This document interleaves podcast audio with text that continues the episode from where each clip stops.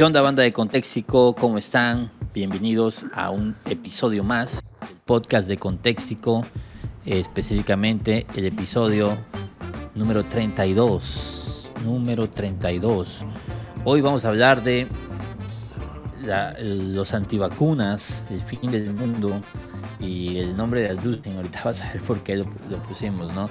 Que seguramente muchos vinieron por el morbo de leer Alducin. Pero bueno, eso no va a ser nuestro enfoque. Ahorita vas a entender por qué. Y nada, bienvenidos a todos los que están en vivo. Recuerda que esto lo estamos grabando en vivo desde nuestro canal de YouTube y nuestro canal de Facebook.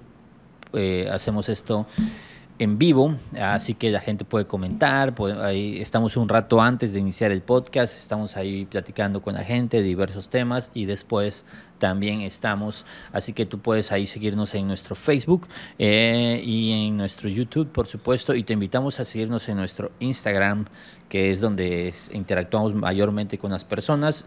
Dale like a esto, en donde sea que lo estés viendo. Compártelo, nos ayuda mucho que lo compartas. Y por supuesto, estamos el podcast en audio en Apple Podcast, en Spotify, Spreaker, creo que en Google Podcast, no sé en cuál otro. Pero en todas las plataformas, ¿sí? Así que, y recuerda dejarnos tu suscripción ahí en donde sea que escuches los podcasts y tus estrellitas o lo que sea, como se califique. ¿Va? Entonces vamos a hablar hoy sobre un tema controversial. Sabemos que es controversial, pero es algo que donde quisiéramos aportar un poquito de luz en cuanto a lo que nosotros opinamos de temas tan controversiales como son estos donde no hay, por supuesto, una instrucción bíblica. Y así que hay mucha controversia en cuanto a cristianos. Así que pues nada, arrancamos. ¿Cómo ves, Carlos, este temazo controversial que nos va a quitar suscriptores seguramente, y seguramente va a jalar otros suscriptores morbosos, de esos que les gusta meterse a ver videos de la reconstrucción del templo, que ya está en planes y ese tipo de videos. Y saludos a toda la gente que está conectada: Andrés, Juan Francisco, a Profe Merito, por supuesto. Bienvenidos a todos los que ya están por ahí. ¿Cómo ves, Carlos? ¿Cómo ves? Pues, a mí me gusta el tema. Obviamente, yo tengo mis puntos de vista más particulares y más en contra todavía que sobre estos pensamientos. Adrián va a dar un punto de vista quizás más neutral o menos agresivo, porque él es dispensacional. Entonces, eso marca una gran diferencia de lo que yo pudiera decir o sobre este tema. Entonces, y de entrada se los digo, o sea, si ustedes escuchan algo que yo diga y digan, eso no tiene nada que ver, o eso no dice la Biblia, o eso está muy contrario a lo que yo creo, entiende esto, que mi postura escatológica es muy diferente al dispensacionalismo en muchos aspectos. Entonces, por ahí vamos a tratar de como no meternos quizás tanto en estos rollos, y vamos a tratar como más bien de como de evitar ese extremo o ayudar un poquito voy a tratar de echarle la mano al dispensacionalismo de no caer en esos extremos que desde un punto de vista postmilenial o desde un punto de vista de una escatología reformada y amigos amileniales, amigos posmileniales o amigos incluso premileniales históricos, hacen que estos puntos de vistas que tienen mucho que ver con el dispensacionalismo, no exclusivamente, pero sí tienen mucho que ver con el dispensacionalismo, se vean ridículos. Y es lo que lleva incluso a caricaturizar muchas veces al dispensacionalismo, y lo digo desde un punto de vista, digamos, de escatología reformada, en la que cuando tú escuchas a dispensacionalistas decir este tipo de cosas o hablar de este tipo de cosas o enseñar este tipo de cosas, pues sabes que lo único que hacen es que digan que uno caricaturice la postura, aunque entiendan muy bien. digo, yo tengo a mi hermano que es dispensacional, mi papá es yo creo el pastor más dispensacional que hay en el planeta, y nos llevamos súper bien, servimos juntos, y digo, la mayoría de mis amigos o colegas son dispensacionales, así que vamos a hablar esto desde un terreno de amigos, ¿verdad? Entonces, y yo voy a tratar de no meterme tanto en esos rollos. Así que adelante, Adrián, empieza el tema. Ganas de ponerte el meme ese de tranquilo, viejo. Ya empezaste con todo agresivo. Yo pensé que íbamos a hablar en buen rollo de esto, pero lo que pasa es que yo quiero aclarar porque obviamente cuando yo hable y cuando yo opine, digo, mi opinión va a ser muy, muy inclinada hacia un lado, ¿no? Entonces, que entiendan eso las personas. Claro. No, pues mira, el enfoque y hacia donde vamos a dirigir nuestra atención es a las posturas negacionistas que hablan de o que rechazan ciertas cosas o hablan de ciertas cosas y las enfocan como a una señal del apocalipsis o del fin del mundo. Y me refiero a posturas que hablan del nuevo orden mundial, que hablan de un control y en específico últimamente que sigue en boga ese tema con el tema de los antivacunas, ¿no? Sabemos que los antivacunas no son precisamente cristianos y hay cristianos antivacunas y hay antivacunas que no son cristianos, o sea, no está ligado a esto. Sabemos que hay mucha gente que no, pero hay mucha desinformación en cuanto a esto y la realidad es esta. Hay gente que no se está vacunando no por un tema médico, no por una postura de que tenga temor de lo que la vacuna pueda generar, lo cual es bastante respetable, sino hay gente que no se está vacunando porque piensan que estas vacunas son parte de un sistema, satánico, un sistema que se le ha llamado comúnmente como el nuevo orden mundial, de un sistema que busca el control de las masas y busca controlar a las personas, ¿sí? Yo soy pastor y en mi iglesia ha habido confusión en su momento. Entonces, por ahí algunas personas alguna vez me escribieron y me dijeron que estaban preocupadas por diversas cadenas, ¿sí? Diversas cadenas, y eran personas bien intencionadas que querían hacer bien las cosas delante de Dios. Y había una cadena donde informaban que estas vacunas, unas vacunas que tienen, que no soy experto del tema, pero más o menos funcionan, que digamos programan tu ADN para que tu ADN reaccione de cierta manera ante cierto virus, ¿sí? Hay una programación, así le llaman, ARN o RN, no sé cómo se llama, eso no es el punto, ¿no? Pero y había un video, un blog, algo así, un escrito, donde un pastor o un médico cristiano, qué sé yo, decía que como básicamente estas vacunas eran la forma en que este sistema o esta coalición satánica, Illuminati, súper secreta, iba a controlar a los seres humanos, ¿no? Y lo ligaban con el 666, ya saben, antes eran chips, ahora eran vacunas, y lo ligaban con el 666, y cosas que uno a veces puede hasta reírse y así, pero que hay gente que realmente está temerosa porque sienten que la Biblia habla de esos temas, ¿no? Y que las vacunas precisamente, por decir una cosa, eran una forma de control, ¿sí? De una forma de controlar a las masas y casi están diciendo, así como que no iban a poder comprar ni vender en el apocalipsis, en la gran tribulación, las vacunas iban a ser también ahora el sistema, ¿no? Hace tiempo lo dijeron de las tarjetas de crédito y así han dicho de muchas formas. Y lo que comenta Carlos de cuál es la postura de a veces ridiculizar precisamente es porque casi todo esto viene desde un enfoque o trasfondo dispensacionalista, véase gran tribulación, véase el anticristo, véase todas estas cosas que están en la Biblia, sin embargo, que uno supone que la Biblia está diciendo que iban a haber vacunas con las que nos iban a controlar. Y ese es el sentido del que queremos hablar. ¿Por qué mencionamos Alducin? Yo sé que mucha gente que nos sigue seguramente escucha a Armando Alducin, sobre todo en México es muy famoso. Yo tengo un chorro de conocidos que escuchan mucho a Armando Alducin y todo esto. Pero el pastor, no sé si sigue pastoreando, no sé, tiene tiempo que le perdimos la pista, pero el maestro o el pastor Armando Alducin suele predicar mucho de este tipo de cosas, ¿no? Que obviamente son bastante interesantes, se ponen a hacer números, a hacer cuentas, a ver señales, a ver simbolismos, a hablar de este tipo de cosas, y eso tiene mucho, mucho, mucho punch, porque la gente le interesa así.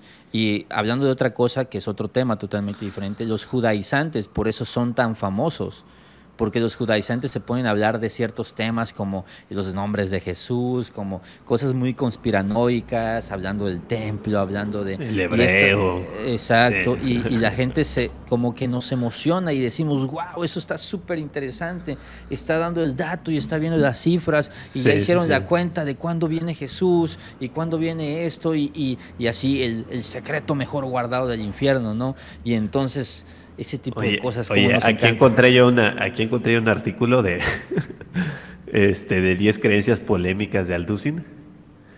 Okay. No, digo, me imagino que muchas están sacadas de contexto o, bueno, no se da una explicación de en qué momento las dijo o en base a qué las dijo.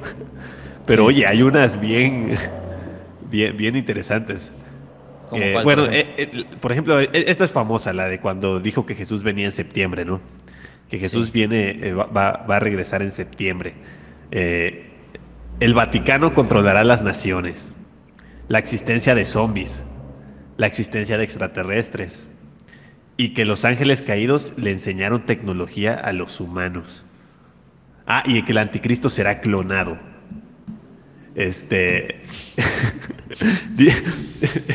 Digo, no sé si este artículo está...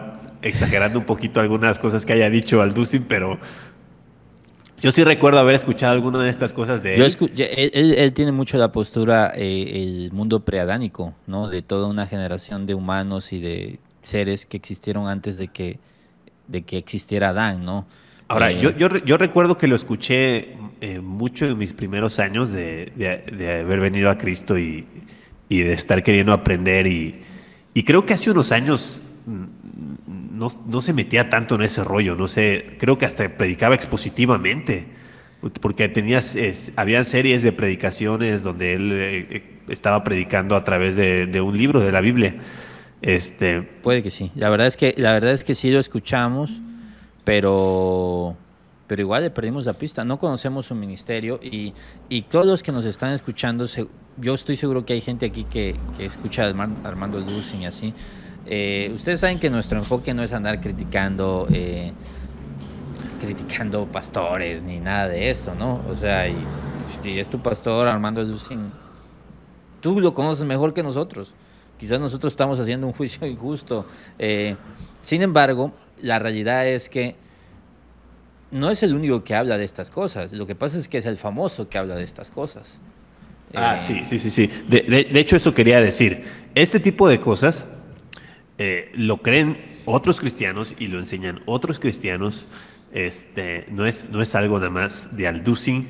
Sí, ni él creó un nuevo grupo, una secta, ni nada. No estamos diciendo no, para nada. De hecho, sabes que este artículo, eso sí me gusta lo que dice este artículo, es que estos no son dogmas, o al menos Alducin no los ha dicho en una forma dogmática, sino ha dicho como que son puntos de vista muy personales. Entonces... sí, es como... mira, y es que a ese nivel de famoso, imagínate que todas nuestras posturas o nuestros puntos de vista se publicaran como enseñanzas y las siguieran millones de personas, ¿no? Es el peso de la fama, ¿no? El peso de la fama es que tu punto de vista, yo puedo decir, no sé, por ejemplo, la divina que visitó Saúl, ¿no? Nos podemos poner a hablar sobre esta señora y si realmente Samuel subió del infierno, y irremediablemente, si eres famoso, hay gente que va a clavarse con lo que tú digas, ¿no? Con lo que, y si tú dices no, pues a lo mejor hay mediums que sí traen gente, ¿no? Pues imagínate que alguien diga eso, ¿no? Sí. Alguien va a seguir eso y le va a decir, ¿sabes qué? Ahora Adrián Capitaine está enseñando esto. Pero la realidad es que su giro de su ministerio es así. Y como el de muchos otros, como el de en su momento Chuyo Olivares, era exponer a falsos maestros, o como ahorita está muy de moda Juan Manuel Vaz, que es simplemente tirar hate a todo lo que se mueva, que no se mueva como él, y así, o sea, y así también MacArthur, o sea, tiene su propio estilo así súper igual, digamos que no se junta con casi nadie, y John Piper tiene su propio estilo, o sea, no es ese enfoque. Lo que queremos hablar es de la terrible desinformación que hay en cuanto a un fin del mundo y la exageración, caricaturización y todas estas posturas conspiranoicas. Me acuerdo, no sé si te acuerdas cuando estaba de moda lo de las lunas de sangre. Y no, iba a venir un eclipse y era la luna de sangre y todo el mundo hablaba de que ya era el fin del mundo y ya viene Cristo y así como que todo el mundo asustado, porque la Biblia habla de las lunas de sangre, ¿no? Entonces cada señal, igual cuando Roma, cuando Obama, no, es que hay un presidente negro en Estados Unidos, había gente que decía que ese era el fin del mundo, y cuando el Papa, y ya sabes, ¿no? Roma, los 7 montes, o los no sé qué, y son los picos de, quién sabe, ¿no? Y hoy en día probablemente el Roma tenga la menor influencia en el mundo que nunca, ¿no? Entonces... Sí, pero decían que era la gran ramera hace 20, 30 años. Hace 20 años no podías pensar en otra persona que fuera la gran ramera, sí. otra institución, digamos. Y mira, o sea, para que... No, o sea, es más, déjame ver si encuentro aquí que John MacArthur habló de quién podía ser el anticristo. Aunque no lo creas, que él dijo que un líder del Islam podía ser el anticristo. O sea, y se atrevió a afirmarlo. Y también dijo que el mundo covidiano, el mundo del COVID, es un mundo que está perfectamente acomodado para la venida de Jesucristo. Es más, esto se puede compartir aquí, así que voy a compartir esta como pantalla para que vean que sí. Ahora, como decíamos, bueno, yo voy a decir esto es muy común en muchas predicadores o pastores dispensacionales. Como dispensacionales, voy a llamar que les gusta el rollo ficticio, ¿no? Les gusta el rollo dejado atrás. El dispensacionalismo dejado atrás sería... este tipo de cosas, y yo creo que Alducin es simplemente la representación de ese tipo de predicador en Latinoamérica. Yo creo que podría ser el más famoso y mucha gente lo escucha simplemente para saber cómo va a ser el fin de los tiempos. Y si tú vas a su ese de preguntas al aire, vas a ver que 9 de cada 10 preguntas son sobre el fin del mundo o temas relacionados a ella. Cosas como, dice, ¿por qué el mar ya no estará en la nueva creación? El anticristo asirio, la revelación de la marca del anticristo. Todos esos son los temas. ¿Por qué no será permitido el pecado aún en el milenio? Etcétera, etcétera. Todos esos temas parece que le gustan. O sea, Mira lo que dijo MacArthur. No sé si tú ves la pantalla. Sí. O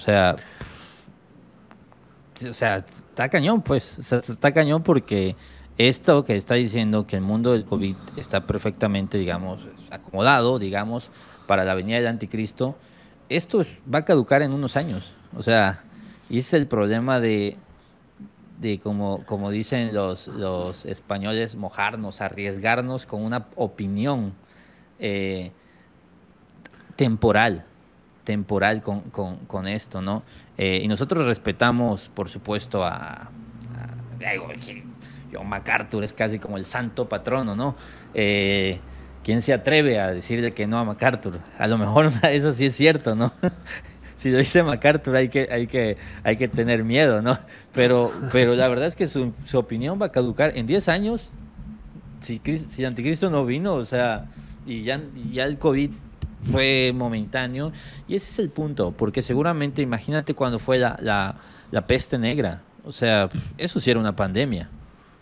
El COVID es nada comparado con esa peste. Y es ahí donde vamos, ¿no? Estas posturas y estos puntos de vista, como los que comenta del pastor Alducin, creo que hacen daño a veces, porque mucha gente, y obviamente mucha gente se mete a ver y lo ve como un dogma, ¿no? Por ejemplo, la clásica postura de los Nephilim, ¿no? Los ángeles que tuvieron hijos con... que eran demonios que violaron a ciertas mujeres y tuvieron bebés demonios, ¿no? Y es una cosa que casi todo el mundo cree, ¿eh? Y obviamente, o sea, los demonios no tienen espermatozoides.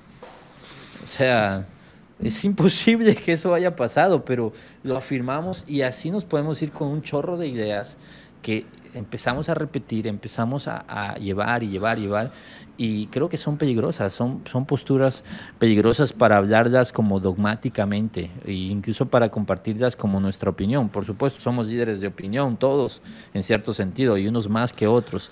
Y es ahí donde nos metemos al tema de las vacunas.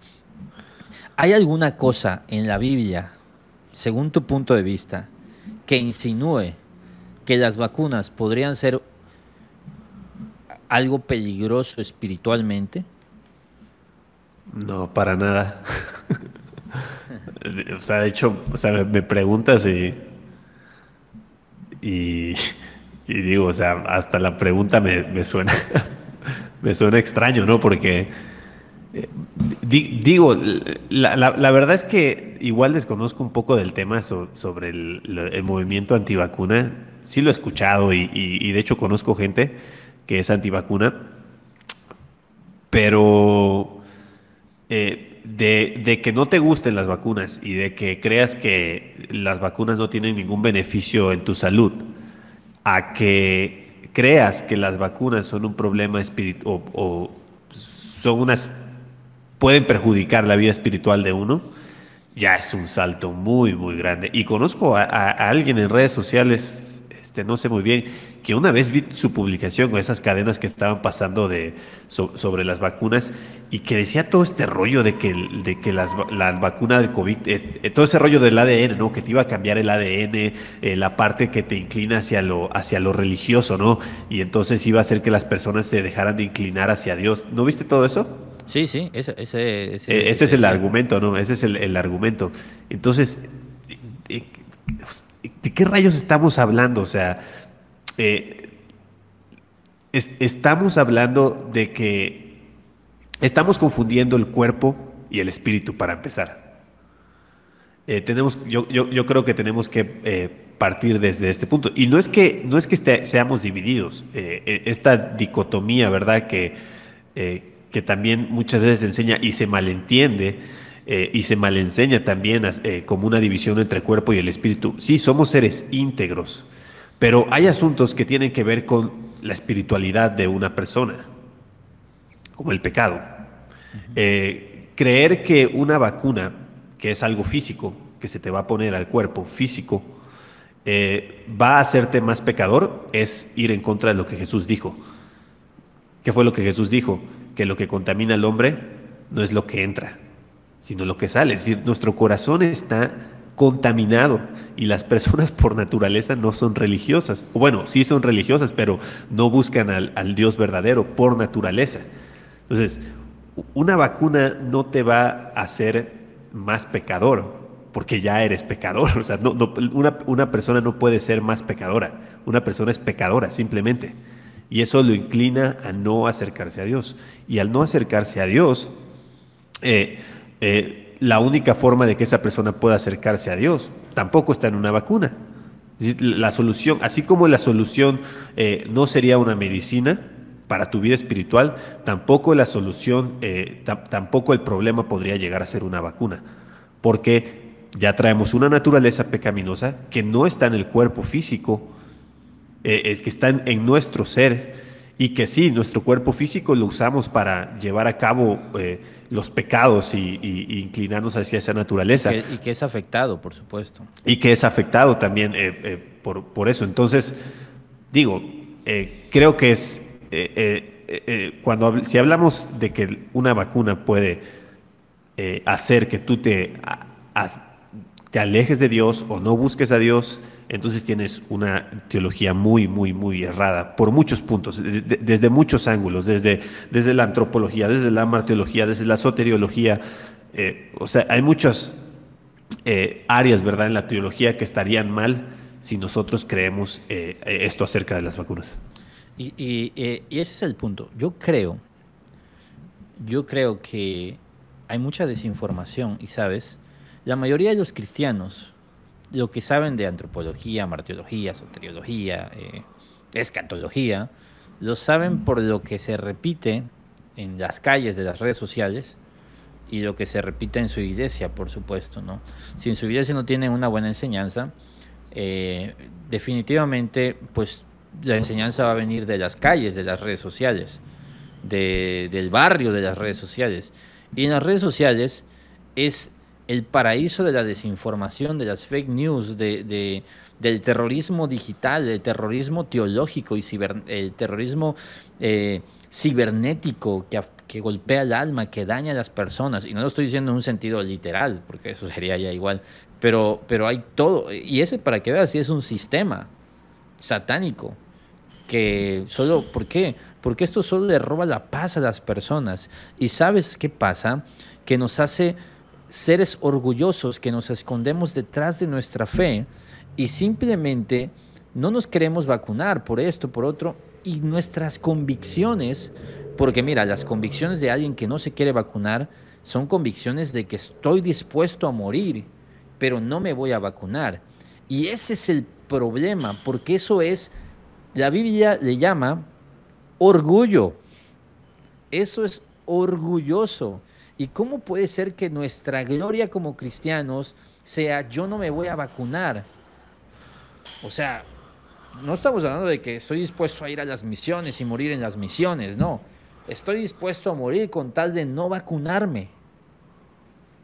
¿Qué onda? O sea, tan importante es. Si no te quieres vacunar, no te vacunes.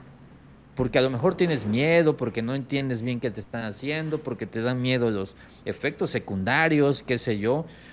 Pero meter la fe no tiene nada que ver, Jesús, con las vacunas. Eso quería mencionar, porque igual no quisiera que eso se entendiera como que estamos en contra de la gente que no se va a vacunar. Ahora, si tú no te vas a vacunar, hablando de la vacuna, obviamente, del COVID, si tú no te vas a vacunar porque... dice, ¿sabes qué? Yo no tengo la suficiente confianza en esta vacuna y yo no creo que haya suficiente información todavía. Son argumentos que yo diría, bueno, son válidos. O sea, si tú estás convencido de que, o no estás seguro, más bien no estás convencido de que esta vacuna sea la solución para la pandemia y de que no hay suficiente información para de que esto nos vaya a curar o de que esto vaya a evitar que sigan los contagios, pues adelante, no te vacunes. O sea, tampoco vas a ser menos cristiano si te vacunas. Entonces, es el asunto que estamos atacando o que estamos criticando es involucrar la fe, involucrar el cristianismo, incluso involucrar la Biblia para tratar de creer sobre o estar en contra de la vacuna y todavía peor enseñarlo. Claro, sí.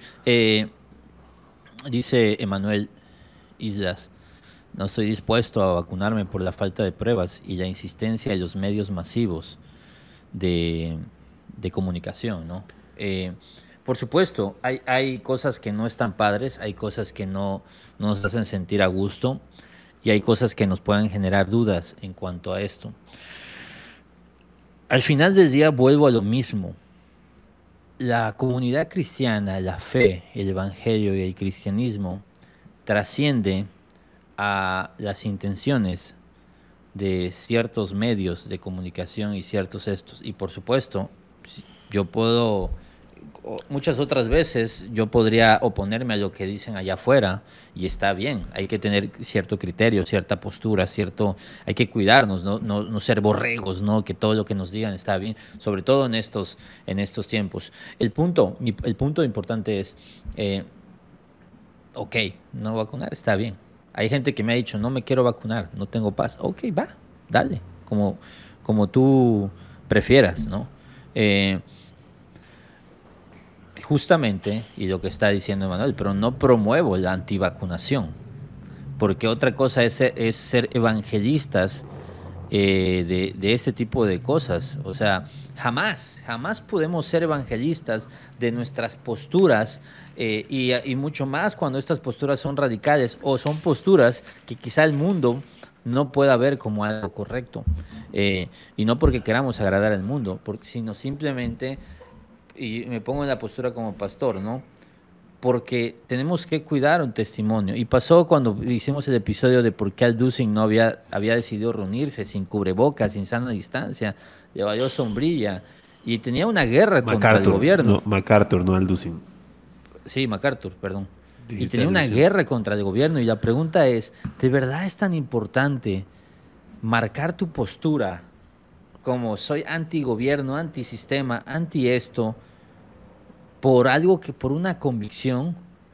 Y es donde te preguntas, oye, ¿qué te costaba a la sana distancia? No, es que si tengo sana distancia, entonces estoy obedeciendo al sistema. Creo que hay mucho de orgullo a veces también. Hay mucho orgullo en nosotros, porque lo vemos como enemigos, pero eso cambia cuando tú tienes amigos médicos, cuando tú tienes amigos que están en esos sistemas. Es como la gente que empieza a decir, no, que el sistema electoral es fraudulento y es ultracorrupto, y eso cambia hasta que tú estás ahí. O sea, ¿por qué dividirnos? ¿Y por qué dividir a la gente? Y yo sé que muchos pastores quizás son más bien pro vacunas, y está bien, hay gente que quizás habla porque sabe de lo que está hablando, pero no debemos de ver, porque, y ahora quiero hablar del dispensacionalismo. Esta idea del nuevo orden mundial, ¿sí?, y del control del sistema, ok, es una realidad, ha sido una realidad siempre, el príncipe de la potestad del aire, pero no está situada a un contexto temporal apocalíptico netamente. Ese control ya existe, ¿sí? Y es de lo que habla Efesios. Efesios nos habla de lo que éramos antes. Seguíamos los propios deseos, conforme a lo que Satanás quería, ¿no? Entonces todos estamos caídos y seguimos el sistema diabólico, y eso ocurría incluso cuando no había televisión y cuando no habían estas cosas, ¿no? Y por supuesto, ahora con la televisión, con redes sociales, hay un mayor control. Yo he hablado de eso, y por supuesto que sí hay una cosa ahí muy lamentable, pero no podemos caer en el extremo de ver, porque siempre ha pasado, de ver con moros y trinchetes a todas las personas y a toda la gente que se pone allá, ¿no? Casi vemos, y lo mismo pasó con el, ¿cómo se llama el que ganó en Estados Unidos? Biden. Ajá, Biden. Este cuate, pues los cristianos ya lo veían como el anticristo, solo porque sí, no ganó Donald Trump. ¿Y por qué? O sea, sí, quizá Donald Trump tenía ciertas posturas, pero como que constantemente vivimos, y como decíamos, esto tiene fecha de caducidad, porque pasan los años y, como dicen en el Chiringuito, ¿no?, somos retratados, quedamos retratados, porque decimos cosas y no se cumplieron, y no pasó, y resulta que no tenía nada que ver. Mira, desde que existe YouTube, hay videos donde dicen que ya están con la reconstrucción del tercer templo, y todos, no, Cristo ya viene y ya está, y ya pusieron. Y el templo somos nosotros. Y ya pusieron, y ya pusieron la pieza, ¿no? Y por el Dios, templo ya fue reconstruido, hermanos. No. Sí hay un tercer templo, pero no funciona así, ¿no? Y sabes, y obviamente esto nos encantan estos temas, porque nos gusta el morbo. De nuevo, nos gusta el morbo. Y por eso, de verdad, no sé si lo que voy a decir tiene mucha base, pero creo que por eso el dispensacionalismo es tan atractivo, porque hay mucha cosa morbosa y mucha cosa de los que se quedan y la clásica, ¿no? ¿Qué va a pasar cuando en un avión el piloto del avión sea cristiano, no? Y preguntas que nos hacemos así, sí recuerdas, ¿no? Esas cosas, ¿no? Sí, y que va a quedar solo la ropa tirada en el piso. Y... sí, recuerdo esos tiempos. Y este tipo de cosas que obviamente, pues sí, no me estoy... Mira, yo soy dispensacional, para la gente que me está escuchando y diga, no, este cuate se está abordando. No, yo sigo eso, pero el tema es que todo lo metemos, casi le metemos un soundtrack a nuestras posturas, ¿no? Y le metemos musiquita de fondo a nuestras posturas, y le metemos efectos especiales a nuestras posturas, y le metemos música de suspenso, de tensión, y pensamos en Chernobyl, y pensamos en Rusia creando los chips, y el anticristo así como... y algo, una onda así muy hollywoodense, y ¿sabes qué? Y eso hay mucha gente que no entiende mucho de la Biblia, pues compra eso, y entonces empezamos a vivir en un sistema de constante terror y constante miedo, y analizamos, el error de analizar el libro de Apocalipsis, es una frase, que analizar Apocalipsis con el periódico en la mano, siempre interpretándolo de acuerdo a los eventos más recientes. Y no, por Dios, no, porque Juan escribió esto en el 90 y pico y vio cosas que quizás no podía entender, pero no podemos nosotros ponerle, y hablo de dispensacionalistas, yo sé que tú ni crees en el Apocalipsis, Carlos, pero no podemos ponerle como estar cambiando, entonces esto no se refería a esto, y entonces el dragón es esto, y entonces tal cosa era esto, y eso lo vamos modificando, y puedes empezar y estudiar un poco de esto, y eso, no los serios, porque tristemente el dispensacionalismo serio no es así, sino todas estas fantasías y estos libros que se escribieron de, ¿cómo se llaman estos libros famosos? Dejado atrás, ¿no? Dejado atrás. No, eso es una interpretación temporal. Donde... de hecho es una novela, ¿no? Son novelas. Es ficción. Sí, pero la gente compró y es dijo, ficción, y la gente lo compró como doctrina. Entonces, ese es el problema. Y mucho del cristianismo está situado en esto, y entonces está viendo todo como parte de, por ejemplo, perdimos tu cámara, Carlos. Por ejemplo, el Bitcoin, estos blockchain y todas estas criptomonedas, ¿no? Acá está, sigo aquí. La gente tiene miedo de las criptomonedas, porque dice, ese va a ser el sistema monetario del nuevo orden mundial. Y mira, yo no puedo decir que no va a ser el nuevo sistema de un futuro, pero no puedo decir que la Biblia hablaba de las criptomonedas, porque es ahí donde caemos en una caricatura, y no podemos decir, y lo que decíamos, justamente lo que dice Manuel, ¿no? De que es risible pensar que la vacuna es la marca de la bestia. Por supuesto es absurdo. La gente no entiende nada de lo que es la marca de la bestia, ¿sí? O sea, no tiene nada que ver. Y yo como dispensacionalista te digo, eso no lo enseña el dispensacionalismo. El dispensacionalismo no enseña de un sistema que controle a través de vacunas o a través de opresión sistemática a las personas. La Biblia enseña que el anticristo iba a conducir el pensamiento de este mundo, el diablo iba a conducir el pensamiento de este mundo, y eso no es en el futuro, eso es aquí y ahora, y ocurría cuando no había televisión. ¿Sí? Y ocurre ahora también, y eso no es propio de ningún tipo de escatología, sino son las armas del adversario, ¿sí? Y las armas del adversario nos están controlando desde siempre, desde dentro, porque somos tentados conforme a nuestros propios deseos, lo que decía Carlos, no es lo que entra, sino lo que sale. El problema está en nuestro corazón. Y el diablo incluso el diablo se podría tomar un año sabático y nosotros seguiríamos pecando, porque el pecado lo tenemos dentro de nosotros y no nos va a hacer, y sí, yo sé que hay más sistemas y más medios para pecar, por supuesto, y está muy cañón ahorita todas las cosas que ocurren en redes sociales, pornografía, un montón de cosas, pero el pecado no se acaba de inventar. O sea, Caín mató a su hermano en el año cero, en el año algo, ¿sí? Y no, o sea, no podemos nosotros llevar, y ¿sabes cuál es el punto? Y con esto te cedo el micrófono.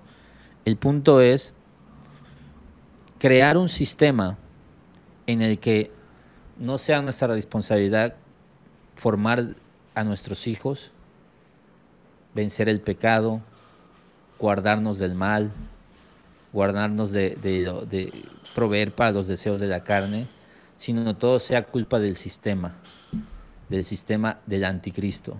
Están enseñando a nuestros hijos y nos volvemos locos cuando sale un homosexual en una película, ¿no? No, ¿qué va a hacer? Mi hijo se va a volver loco. Tu hijo lo va a ver en la escuela. Y si no le enseñas tú, eso es normal, o sea, que lo vieron en la tele, pero si yo voy a una plaza comercial, lo va a ver cada 3 metros. Si yo me voy a la colonia Roma de Ciudad de México, va a caminar entre homosexuales, entre transgéneros. Y me vuelvo loco porque una película hacia a lo lejos salen 2 señoras besándose, ¿no? Pues hay que enseñarles. ¿Hablas de Star Wars? Sí. De Star Wars salen 2 besándose ahí atrás. Y ese es el punto, es como el sistema, hay que... y todo, como que todo es lo que está afuera, no lo que está adentro. Creo que ese es el problema. Todo es lo que está afuera, no lo que está adentro. Y mi cristianismo entonces lo voy a vivir alejándome. Y eso siempre. No voy a ver Pokémon y no voy a ver Dragon Ball Z, sino simplemente voy a quedar. Eso no es nuevo, ¿eh? Y entonces mucha gente lo lleva a ese nivel. No voy a hacer esto, no voy a ver esto, no voy a ver... Y sí, nosotros enseñamos a guardar nuestros ojos y todo eso. No estoy hablando de ver cualquier cosa. Pero... me gusta, cuando le ponían, es el espíritu del chisme, y decíamos, no, es que tengo el espíritu del chisme, empezamos a llamarle a los demonios así. Eso va mutando, el ser humano es muy inteligente y muy creativo para justificar sus acciones. ¿Ya puedo hablar o no? Está enojado, nada, se cree. No, denle. Bienvenidos al podcast de Adrián. dice Eriquita dice, hola, salúdenme, ya me vacuné. Sí, felicidades por vacunarte. No somos pro vacunas, o sea, digo, ni antivacunas, no estamos en una campaña de esto, ni anti-Alducin, ni anti-MacArthur, ni anti-nadie, o sea, no ese es el enfoque, es solo el pretexto para hablar de algo, y si tú estás escuchando, quizás pensaste que íbamos a estar hablando de Alducin, eso solo es el pretexto para hablar de algo más importante y de lo que Carlos va a comentar ahora desde su punto de vista. Sí, mira, yo voy a decir esto a los dispensacionalistas, porque yo sé que muchos dispensacionalistas nos escuchan, y uno de mis principales problemas con el dispensacionalismo es que, no con el dispensacionalismo, sino con la gente que cree en esto,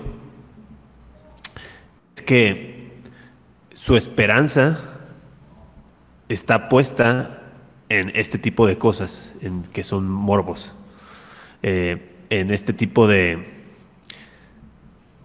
Pregúntale a un dispensacionalista, ¿cuál es, qué es lo que espera?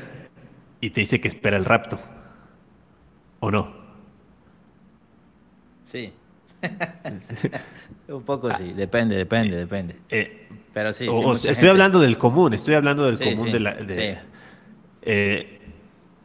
¿Y qué es lo que deberían de esperar? Te lo pregunto a ti como dispensacionalista. A Jesús, que Cristo venga. La segunda venida. Uh-huh. Porque según el dispensacionalismo, el rapto no es la segunda venida, ¿no? Uh-huh. Sí, por supuesto que no. La Biblia dice así. Por eso, es a lo que voy.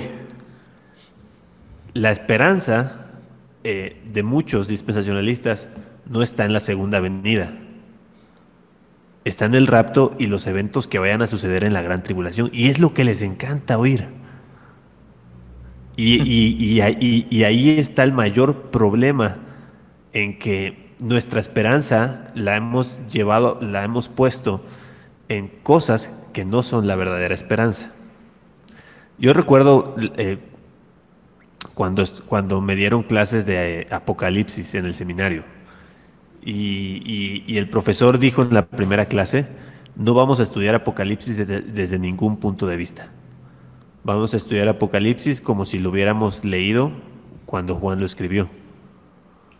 Y él dice, ¿y qué era lo que quería dar Juan a sus oyentes o a sus lectores cuando da el Apocalipsis? Y obviamente, ¿qué es lo que quería Dios dar a los oyentes o lectores del Apocalipsis? Esperanza. Esperanza. Obviamente ya de allá para acá interpretamos el Apocalipsis de mil maneras diferentes, pero el punto del Apocalipsis es Jesús y Él como nuestra esperanza. Entonces, que si nosotros empezamos a meter mil ideas previas a esto, ¿sabes qué? Pues nuestra esperanza y nuestro... lo que nos llena de alivio, lo que nos llena, no está realmente en su segunda venida. Entonces empezamos a llenarnos de mil otras ideas y nos olvidamos de lo principal y de lo importante. Pues la verdad es que lastimosamente hay una... Sí, creo que tiene más que ver con la intención original del dispensacionalismo. Tiene que ver más con nuestro corazón y cómo se tiende a abrazar esas tendencias morbosas de la gran tribulación y como que movernos bajo temor. Creo que es un problema muy serio.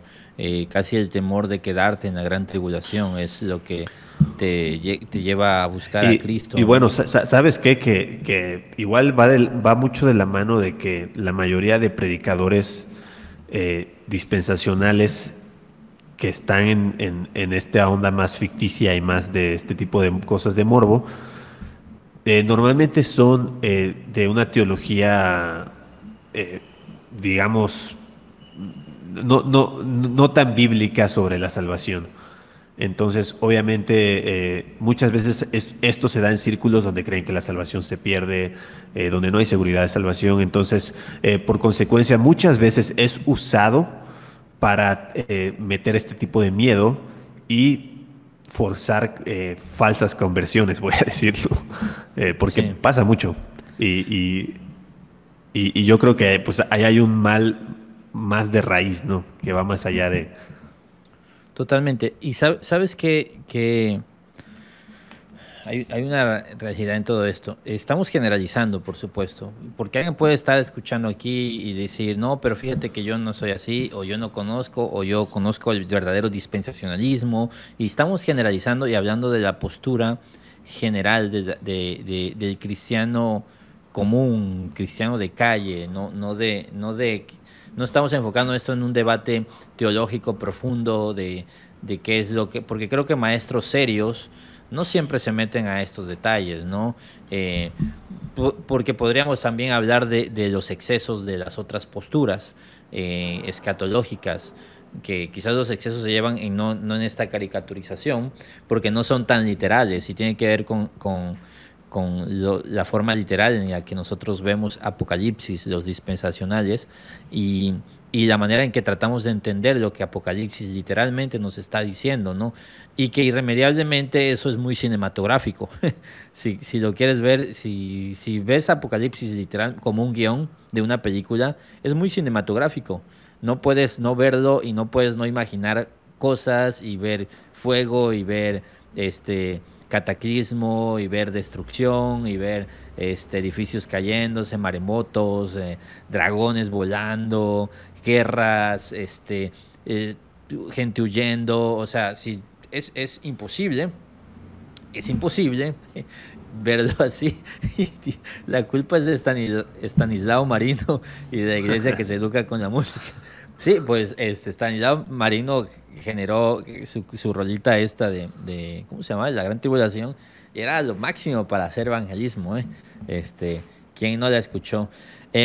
Es un poco de eso. Y digo, lamentablemente, yo conozco a mi banda dispensacional y sé que sí caemos en eso y no puedo decir otra cosa. Sé que se cae en eso, sé que siempre se está hablando de que no, es que peores cosas se verán y todos van en decadencia y todos nos vamos a morir y el COVID-19 estaba profetizado en Isaías o en Ezequiel y empezamos a hablar y es el discurso de siempre, ¿eh? La gente en el 2012 con lo de los mayas estaba diciendo que también era bíblico y en el 2000 también era una onda y es lo de siempre y de nuevo quedamos retratados y creo que eso, pero mira, eso formó a toda una generación de cristianos que están en eso y lamentablemente creo que es la forma más conocida del no creyente de los creyentes. Sí, si un no creyente le preguntas qué creen los cristianos, mayormente te va a describir un dispensacional. No sé, ¿por qué? Porque somos los que más bulliciosos levantamos, y de nuevo, estoy generalizando. Y creo que hay que tener cuidado. Creo que el enfoque es, hay que tener cuidado. Si tú no te quieres poner vacunar, no te vacunes. Si no quieres, yo creo, mi consejo, mi opinión personal, ¿sí? Sin entrar en debates, es que deberíamos vacunarnos porque no pasa nada. Yo me vacuné. De hecho, la semana pasada no hicimos live porque me pegó horrible la vacuna. Me vacuné y tuve una reacción. Ya ves, por eso no hay que vacunarse. Me tiró la malvada AstraZeneca, ¿eh? Ahí andaba como un perrito yo temblando, y casi como sentía que Dios me estaba castigando por haberme vacunado y haberle fallado, ¿no? Pero no, por falta de fe. Por falta de fe. Pero no, o sea, si no te quieres vacunar, pues dale. Dale. Y simplemente cuida tus motivos. Cuida tus motivos. Que no sea un concepto de que tú pienses que la fe está integrada. Falleció una persona que pertenece a Hillsong, creo que de una parte de California. Lamentablemente medios masivos aprovecharon esto para criticar porque este cuate se la pasaba burlándose de las vacunas. Harmon se llamaba, ¿no? Una desgracia como que un chavo muera de COVID.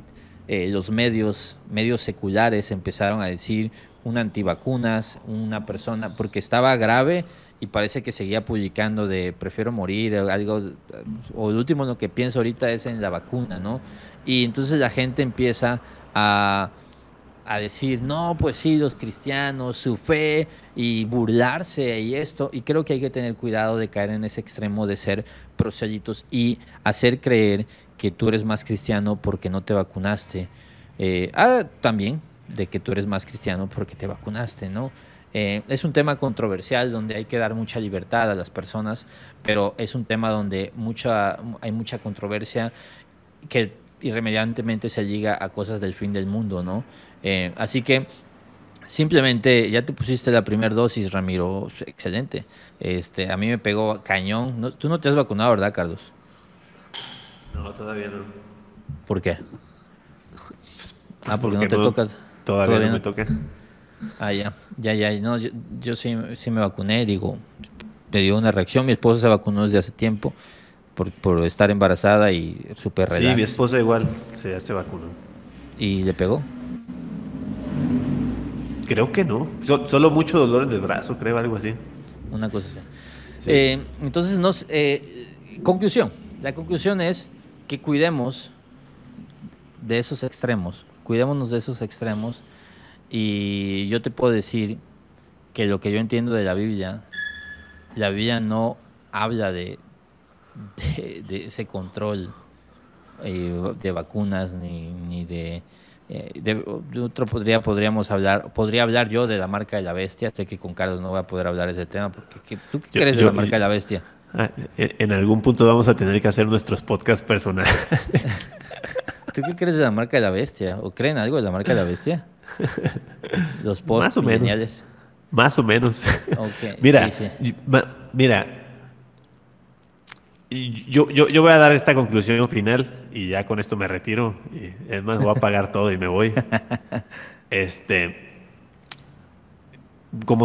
Como sabrán, los posmileniales creemos en el dominio, y yo sé que también los dispensacionales, pero de otra forma, en el dominio y control absoluto de Jesucristo y de su señorío y de su reino ya presente en la tierra. Entonces, en base a eso, mi esperanza está en eso. No hay nada que pueda controlar, no hay nada que pueda derrotar a la iglesia, no hay nada que pueda vencer a la iglesia. Y yo creo que la iglesia va a vencer y que un día Cristo va a regresar y entonces moraremos con Él por la eternidad aquí. Y esa es mi esperanza. Entonces, yo creo que también es lo que pasa cuando todo el tiempo estás enseñando este tipo de cosas. Pues al final de cuentas parece que nuestra esperanza está puesta en otro lado, o no tenemos esperanza o una esperanza verdadera y realmente fundamentada. Entonces, eso, solo diré eso. Creo en el control, no en ningún tipo de control humano ni satánico. Creo en el control de Jesucristo en el mundo y creo que eso va a un día a ir... O más bien lo ha hecho, creo que lo ha hecho a través de los siglos, ha ido mejorando el mundo, ha ido transformando el mundo y va a seguir transformándolo.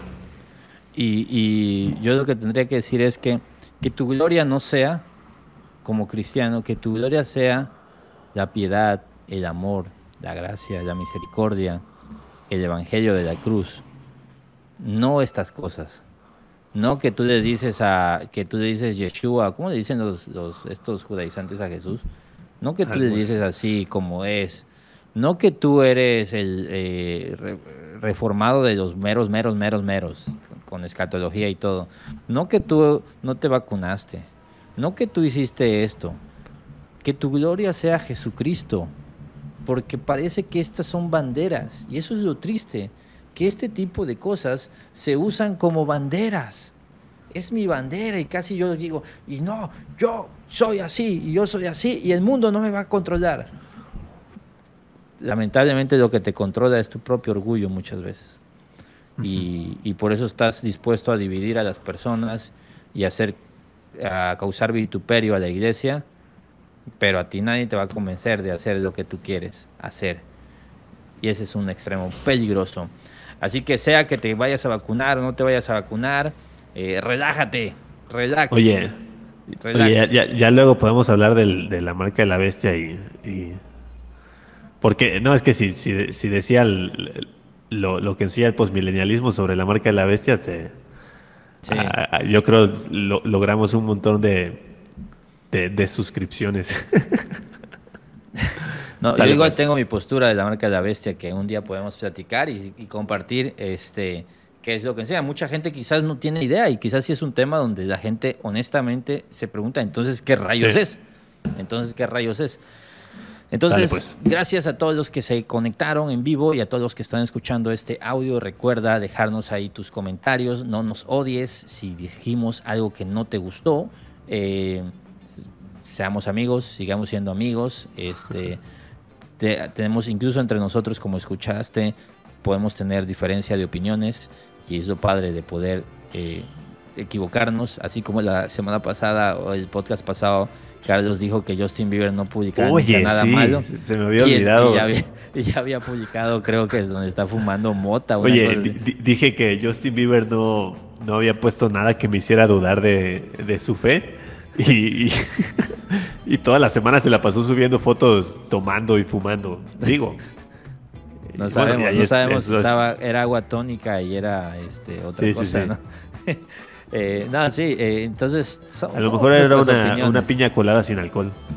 de verdad tenemos muchas ganas de tener espacios donde quizás hagamos estudios bíblicos y donde quizás por separados hablemos de ciertas cosas con un enfoque quizás más ir al texto o ir a la teología. Esto a fin de cuentas son nuestras opiniones y está padre que tenemos un espacio para decir y que aquí en los comentarios gente nos dice no estoy de acuerdo y yo pienso así, y pues de eso se trata. Y es padrísimo poder tener una comunidad sana donde no troleamos, donde no andamos insultando o haciendo bullying cibernético y aprovechándonos de los comentarios o ridiculizando a la gente como a veces ocurre, ¿no? Aquí tu comentario es válido, podemos estar o no estar de acuerdo, pero pues, vaya, es el acceso es para todos, así que déjanos ahí tus estrellas, si te gusta este podcast, así haces que nosotros podamos seguir haciendo este tipo de cosas. Queremos llegar a poder monetizar, por ejemplo, nuestro canal de Facebook, así que síguenos en Facebook, síguenos en Instagram, síguenos en YouTube, por supuesto, y vamos a así vuelvan a los videos de antes. Vamos a volver, algún día vamos a volver. Hay planes, ya tenemos todo para hacerlo, solamente necesitamos quizás ordenarnos, salir de unos proyectos personales y tener el tiempo para poder grabar, pero tú nos ayudas haciendo esto, tú nos ayudas siguiendo este podcast, y dicho eso, esperamos que tengas una gran semana. Nos vemos en 2 semanitas, porque la próxima semana tú no vas a poder, ¿verdad, Carlos? ¿O sí? ¿El lunes? Creo que no. Bueno, no, ya vemos. Sí, ya veremos. Ya vemos si esta semana igual grabamos otro y lo dejamos ya grabado. Pero bueno, nos vemos la próxima, estamos ahí en contacto. Y gracias a todos los que se conectaron. Si quieres, así quedamos, ¿no? Texto. Cuídense. Dentro de su contexto. Yo creo que pronto, denos sugerencias. Yo creo que a veces nos falta eso, que nos faltan ideas. Pero bueno, nos vemos.